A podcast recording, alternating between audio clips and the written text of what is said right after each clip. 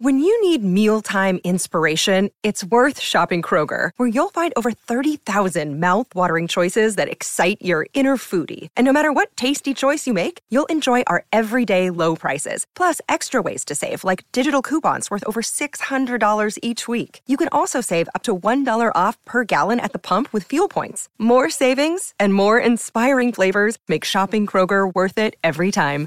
Kroger, fresh for everyone. Fuel restrictions apply. Everybody, and welcome back to the Fenway Rundown podcast, Mass Lives Red Sox podcast on the original eve of opening day. Actually, we are uh, two eves away now that opening day has been postponed from Thursday to Friday at Yankee Stadium. The Red Sox with Nathan Eovaldi will take on Gerrit Cole and the Yankees at one o'clock on Friday. Chris Smith is already in New York. He'll be joining us in a second. I'm in Boston. I will be heading down to New York to cover opening day. Plenty of coverage on obviously the whole season, but you know, especially the first game coming on masslive.com. So we thought we'd do kind of our full season preview, you know, what to expect from the Red Sox this year, what to expect in the early goings or takeaways from spring training. And as always, uh, welcoming back Chris Smith, co-beat writer at Mass Live covering the Red Sox. Chris, you were there for the last week of camp. I was there for, well, you were there for before camp the first week and then the last week. I was there for the first week in the middle portions. We were both down in Fort Myers for a long time. Uh, number one takeaway: it wasn't as hot as it normally was down there, so that was that was pretty good. Um, but what else did you take away from your time there? What was the big storyline that you think dominated, uh, if any, or, or, what was your just general thoughts on on the vibe at Fenway South this year? I think it, you know, the season's going to come down to pitching uh, early here. Um, you know, like the starting rotation you know, there's question marks in it without Chris Sale, uh, especially now that he's on the 60 day IL for the first, you know, first two months he's going to miss. He's not going to be able to come back till June 6th at the earliest. And so, um, you know, other guys have to step up. Um, you know, so we'll see. I mean, look at you got um, some young guys, and you know, like Tanner Houck and you know Garrett Whitlock's going to start the year in the bullpen. But you know, with with Houck, he had trouble throwing some strikes in the in the you know in, in spring training, and and then I think you have to look at the bullpen. I mean, like, you know, there was different things throughout. It's like, you know, spring training stats or spring training stats, a lot of relievers. Uh, there's been very good relievers over time that, that have had terrible spring training stats. And then when the regular season starts, they turn it on. And so you can't put too much stock into spring training stats. However, there were concerns about certain things that were going on, like, you know, beyond just the stats, like, you know, Matt Barnes' velocity, you know, and, and Jake Diekman, who they just, you know, picked up as a free agent signing, you know, his slider was five miles, it was basically at 78 miles per hour during spring. And last year it was at 83, uh, or in every year it's at 83 for him. So, um, Cora had mentioned the decrease in velocity with that. So will we see, you know, will we see the slider that slider back to 83 when when games start here? Will we see, you know, Matt Barnes not throwing 92, 93, maybe getting it up to 95? There's there's questions in the bullpen, definitely. Yeah, to me, I think the bullpen is clearly the the largest area of concern on the team. You know, I thought when they signed Matt Strahm, they signed Jake Diekman. To me, that was like, okay, those are a couple of moves, but it feels like there's another shoe that's going to drop. And then, you know, it never really happened. So I think that is kind of the major storyline heading in. And, and when you remove Tanner Houck from the bullpen or you remove Garrett Whitlock from the closer role, which it seemed like they're not going to go down that road. They're going to have him pitch in, you know, multi inning high leverage situations. You're suddenly asking a lot out of a lot of guys that, you know, aren't really used to these types of things. I mean, just look at the opening day roster, which we'll break down in a second, but you know, Kutter Crawford is going to be asked to pitch big innings. Tyler Danish, who Red Sox fans might not have even heard of until a couple days ago, also might be tasked with some of those roles, you know, whether it's Austin Davis or Matt Barnes, we saw what happened, you know, not just velocity in spring training, but the end of last year too. It's just a lot of big asks from a lot of guys that you just don't know that you can trust. And, and to me, that's the biggest question mark heading in. Yeah, it's interesting. Like Strahm has had a good spring training in like stuff wise too. Uh, you know, 95 and, you know, Hansel Robles is interesting.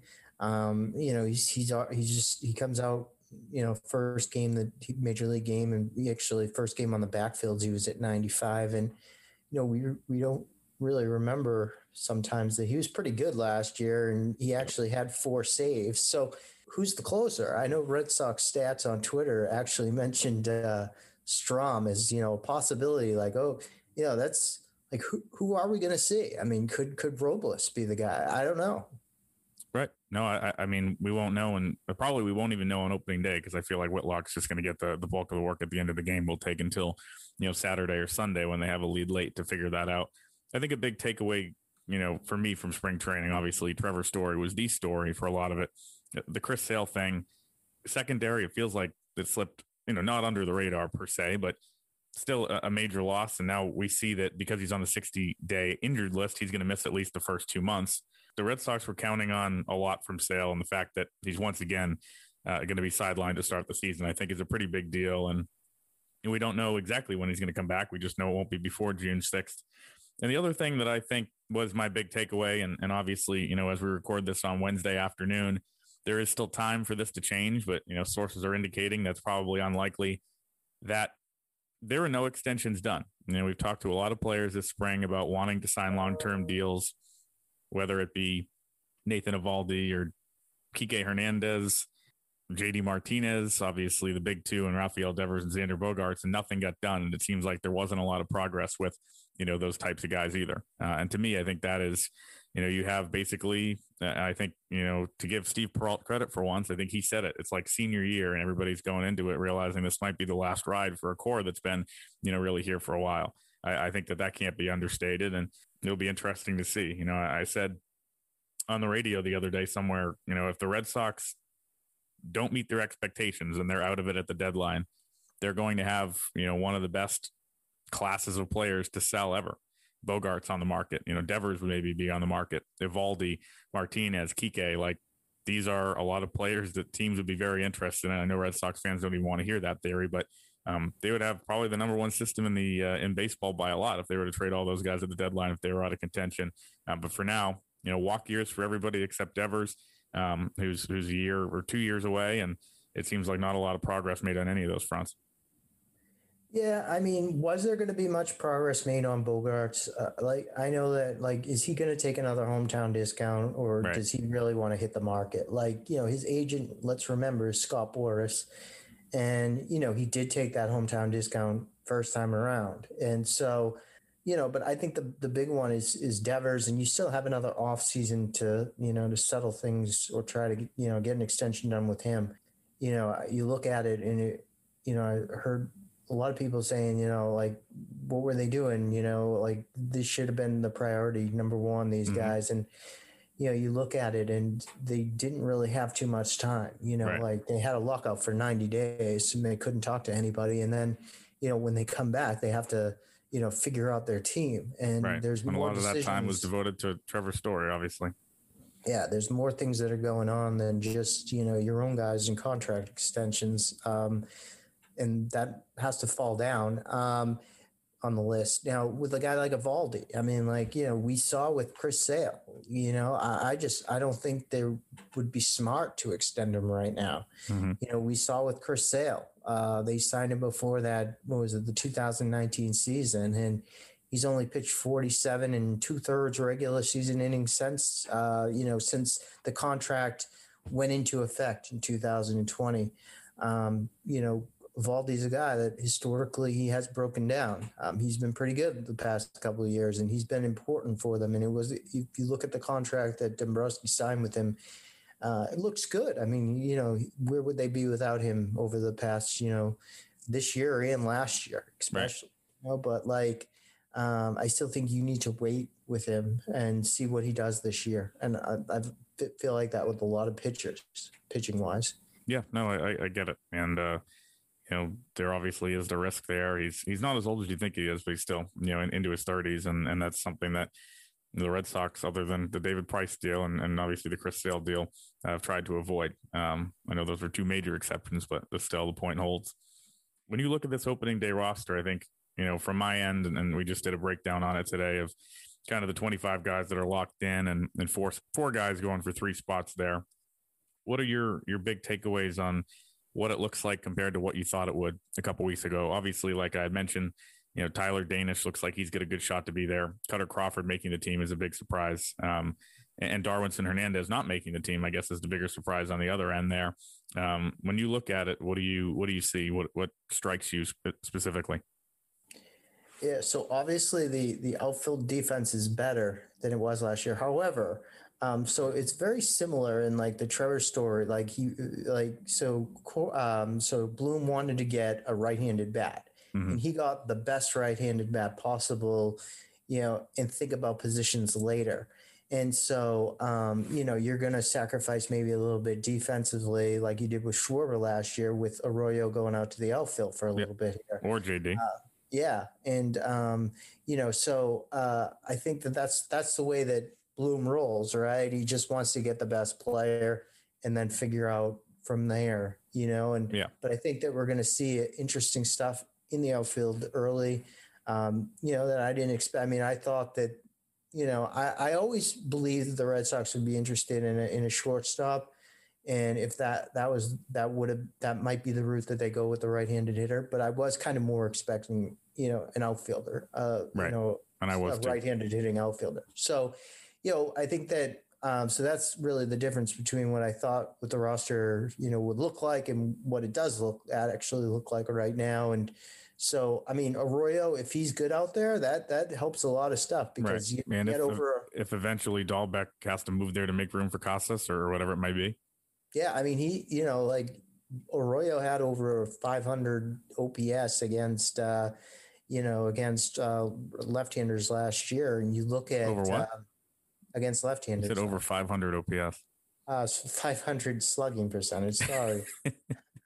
that wouldn't be as good. No, it wouldn't. Uh, but yeah, I mean, if you look at his numbers and like a guy like Justin Upton, who you know is a possibility, I guess, when he you know is going to be signing and stuff like that. But yeah his numbers are better than Justin Upton's against left-handers last year, and so um, we'll see. I mean, this he seems to be pretty confident about it. Um, the other, I don't know, what what else do you think roster wise? Uh, I mean, Crawford's interesting. I mean, like you know, I, I lo- I've looked at him and Winckowski, and you know some of these guys that are were projected to be starters in, in Worcester's rotation as guys that could fill a type of role that Garrett Whitlock did. I'm not saying that they could be as effective as Garrett. Whitlock was last year, but fill that type of role. And I've always thought that with Crawford, he throws strikes. Um, you know, he throws, throws hard. hard. Yep. He's throwing 97, and so uh, you know, let's see if he can you know be that Whitlock type guy too. Maybe then that allows them to do something, you know, else with Whitlock. Right. Well, I, I think the, the takeaways for me are they they must be impressed with Arroyo and the early returns with him in right field to not even keep, you know, Refsnyder on the roster or go after, you know, one of these guys. There's, you know, this year there's usually a lot more guys who opt out or are released who are on the open market. This year with the 28 man roster, there's not as many. You know, Justin Upton is that, you know, prime name and he'd basically be free. So I think that's an interesting one because he's he was DFA'd by the Angels. Uh, so far, according to somebody I talked to today, no link between the Red Sox and him, no interest, and uh, I don't think they were in on Jake Marisnick. He was released by the Rangers, right-handed hitting outfielder. He signed with the Pirates earlier in the day. The other thing to me is how quickly they were willing to go with Houck instead of Whitlock in the rotation. You know, like that's a really was, good point. It was really kind of automatic where well, Tanner's number three and Walker's number four, and then they held out on on Hill and Whitlock for the fifth spot instead of you know going with Houck as the you know maybe relief face and, and stretching Whitlock out more. So that to me, I think kind of stood out. That was an early in camp thing. Um, well, well, with that right, that one thing right there is is could that be? And I asked Cora like with Whitlock, do you need Whitlock in your bullpen because you're not sure about your bullpen? Like, yeah, you know, probably. And I guess how could have played that type of role in the bullpen, but we we know that Whitlock can do it effectively. Right. Yeah. And actually, another interesting thing that Cora said the other day was that if Sale was healthy, the the initial plan was to have, you know, the piggyback starter type situation with Sale starting and and Houck extended on those days. Um, and then and then the plan all along was to kind of match Rich Hill and Whitlock because of their contrasting styles and stuff. So it's interesting, like how things could have looked if if Sale was, you know, healthy. Yeah, I mean, the Red Sox seem to really like that piggyback idea, which is kind of you know just totally reinvents the way we look at things. But if you in that scenario, if you had two out of five days where you're using one long reliever, like you're saving the bullpen, which is not that good for you know, the rest of the days. Um, it seems like right now, you know, if Rich Hill goes five, they're going to be fine with Garrett Whitlock going forward to try to win them a game on those days. It's it's not the way we're used to seeing things, but the way it is right now, I think it's probably the way they're going to go. Yeah, they have extra guys right now to do yeah. it too. You know, which uh, I know you you like prospects to pay attention to them more than I do. Uh, not Crawford because we talked about him, but any other guys really stand out to you in camp or particularly impressive? I know there's a couple you've written about in the last few days. Yeah, well, one one um, is the Cora mentioned German, um, mm-hmm. who you know, and he's a from guy the that, uh, Adam Ottavino trade. Yeah, and he's a guy that like he's not on the forty man roster, but he's throwing, you know, 98, 99, and he started the year at Portland. He should be up to Worcester fairly soon. You know, that could just be a numbers thing with roster mm-hmm. wise. Um, and so um, he's an interesting guy. Um, I think Josh Winckowski, who I, I just mentioned uh, before, like you know, he's a guy that you know can help out of the bullpen if if things you know if they need that, and you know he's going to start the year in Worcester. Other guys, like you know, it's interesting that Darwinzon Hernandez is down there, and I see why they want to do it. They want him to get work in between every day. He's, he was sent to Worcester, obviously, and they want him to start pitch two or three innings and then really work on his mechanics um, because they know the potential that he has. I mean, look at you. He had a, he averaged seven walks and he still had a three something ERA. That's how nasty his stuff is, right? right. Like strikeout total that many high. people. And so he's pretty nasty. So if they can get him going and figure out like how to throw strikes, uh, you know, release point, that type of stuff, then – yeah, he, he's another guy that in that bullpen this year that you you you you know that you can see. You know, generally, he seems like a guy that you know has. They always talk about he's not a prospect, but he still is, and, and just the way that yeah. he hasn't pitched that much in the majors. I mean, 2019 was you know his debut year, got his feet wet. 2020 he barely pitched. 2021 he was hurt for a few months, so still a young guy, still a lot of potential there. And, you know, I don't think they're giving up on him. They just think early in the season he's better off getting in that routine and getting his work in that way, which is interesting. What are your major storylines heading into this season? for me, there's two that stand out. Number one, roster has a lot of talent, but I think it's incomplete. You know, we talked about the outfield there. Uh, Arroyo could solve that problem. We talked about the bullpen. They're going to get creative there. But, you know, a scout texted me the other day and he's, he's asking me what I thought on the bullpen, and I gave him my thoughts, which don't matter as much as his. And he said, "Yeah, man, that pen is absolutely brutal." So that's you know a major league scout's thoughts on what the Red Sox bullpen group is like. So that's you know take that for for what it's worth. And I think you know industry wide, there's no consensus on who the closer is going to be. I think I wouldn't be surprised if it was Strahm. I wouldn't be surprised if it was Barnes or Robles or or whoever it may be. Um, you know, it kind of seems like they're almost angling toward that closer by committee, you know, roving good reliever, but Cora's really wants to avoid that after 19, how it was a disaster. And that other part of that to me is that this is not the year to have an incomplete team for a couple of reasons. Number one, what I just talked about, not a lot of free agents out there this time of year, which there usually are. I mean, we've seen the Red Sox pick up guys um, right before the beginning of the season that have ended up contributing. Um, you know, I know these guys aren't aren't big names, but you know they signed Zack Godley, who was not good, but he ended up pitching a lot of innings in 2020. Um, they picked up you know a couple guys right before the season each of the last few years. I think you know Sandy Leon a few years back, right? That was right before the beginning of the season or in spring training. Those types of guys you're just not finding, so kind of have to go with what you have, and barring a surprise trade. And the other piece of that is if you feel like you're short in July before the trade deadline, this is not a good year, and, and it's not going to be a good year really ever with the expanded playoffs because there's going to be so many teams that are sellers. There's always going to be um, a seller's market. You're going to have so many teams that are in the mix that think that they can contend, and there's only going to be a few teams out of it. And so the trade deadline, I think, is going to suffer in a big way with the expanded playoffs because you're just not going to have that flood of good players. You're going to have to pay out the nose to do so. So for an incomplete roster, it doesn't line up, I think, particularly well to me. They need guys to step up from the inside, whether that's Arroyo and right or Dalbec and right, or whether that's, you know, one of these guys coming up and being, you know, Whitlock like in the bullpen. Um, they they need internal guys to really step up. For you, you know, I know you already said pitching is is the major thing heading in, but um, what else stands out?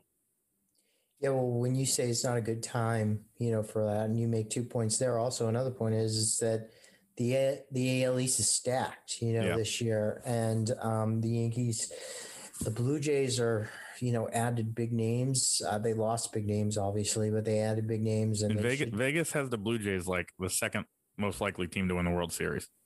So you're playing in the hardest, the Red Sox, not you, uh, Cotillo, but the no, Red Sox are, are, playing in the hardest division in the American League, and you know, and I mean, there's a possibility that all three wild cards could come out of that, and mm-hmm. um, and and maybe in baseball, you know, hardest hardest in baseball. Uh, so you um, you know it's going to be difficult. You're, you're playing, you know, to, you know, you're playing in a tough division here, and you have an incomplete roster.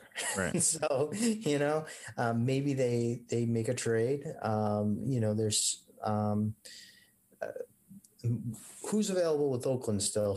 Montas, I guess. There you go. There you go. Make that trade. Anybody who breathes is available with Oakland. so yeah, I mean, you know, we'll see. Um, or Laureano, how, though, he is suspension stuff. He's still suspended for a portion. And you know, and as we know, Bloom's pretty fluid with the roster. He's willing to pick up guys. He's willing to do you know different things. The roster's not going to look the same right now as it, it May June that it is right now, but we'll see. Right. Um, I, I just wanted to kind of bring up spring training was such a rush. There was so much going on that it's kind of hard to look ahead, you know, at the schedule and look at and be like, you know, do that Mike and Mad Dog thing where you kind of go through and say, you know, week one win, week two loss, like they do for the NFL season. But there's kind of no breaks for the Red Sox early on. Like you'll know in the first 20 games if they're any good or not. You know, they don't have like the Orioles for eight times in in April or whatever just looking through it, you're six straight on the road to start, three at the Yankees, three at the Tigers. I think the Tigers are a team uh, to go, use another, you know, sports book reference. Vegas uh, said today the Tigers have the most, per, the, the highest percentage of betters on their over total. So the Vegas sharps think that the Tigers are going to win more than they're projected. I forget exactly what the what the number was, but people are high on them. Then you come home, you have four against the Twins, which, you know, the Twins still have talent. I know they were bad last year, but they obviously reloaded Correa, Sonny Gray, um, some of these other guys, Urshela, Gary Sanchez. That's a talented roster.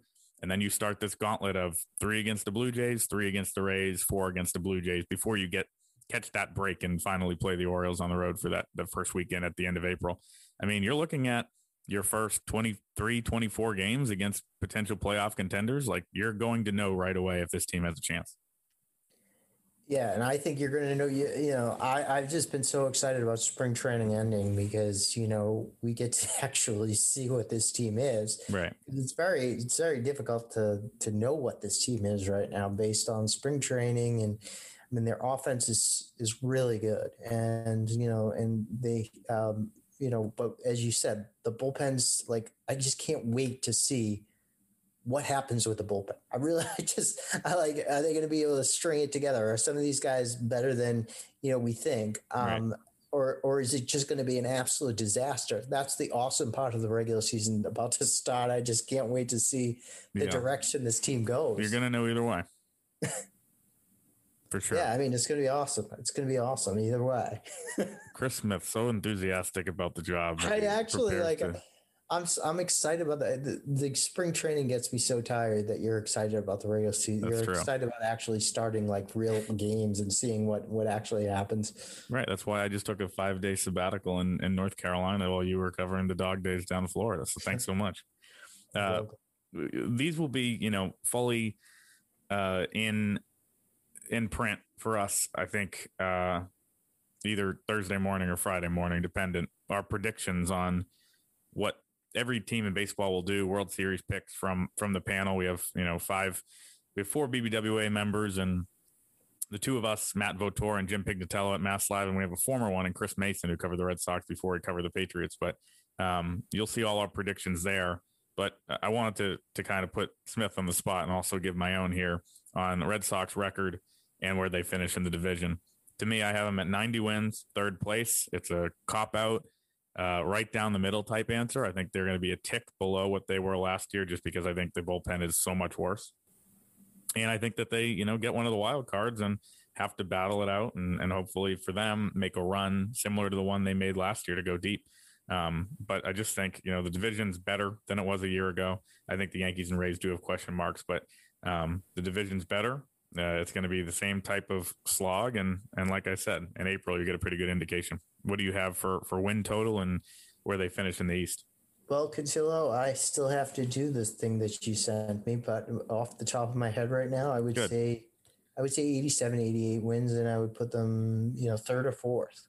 Um, I'll have to think about both those, but um, yeah, I mean, there's definitely a chance that they can make the playoffs. Uh, you know, um, as one of those wild cards, as I said, all three teams from uh, all know, four. Um, yeah, four teams from the East could make the postseason. So um, we'll see. I, I just um, right now, what did I? I think I had them at 85 wins last year mm-hmm. preseason. You're trending up. So like, I mean, you should think that they're going to be better, but yeah. Well, I have them a couple games worse, but that's because I, I just think, I just think the margin of error is so so small in this division and this year. I just I think it's going to be, you know, they're all going to be stacked up. They're going to be beating the hell out of each other, and you know, if there's unvaccinated guys, you know, people don't want to talk about that because uh, they don't want to bring it into sports. But the reality of it is, the Blue Jays are going to have the greatest home field advantage in the history of. Um, I was just going to say the history say, of baseball, so Boston that's going to come should, into play. Boston should implement that. yeah. Just for the Red Sox, right? right. just like, oh, that would be great if like uh, you know some all these awesome stars couldn't play in Boston. So uh, like the, you know that would happen, right? If the mayor was a huge Red Sox fan. That's true. Yeah, I don't think that's the reason they're doing it in Toronto, but, but regardless. All right, so whatever. These are the things that cross my brain, and yeah. stupid things that cross my brain. It's a wild, wild place up there. That's Chris Smith. I'm Chris Cotillo. We'll both be in New York for opening day on Friday, not Thursday. And obviously covering everything that happens between now and the end of the season.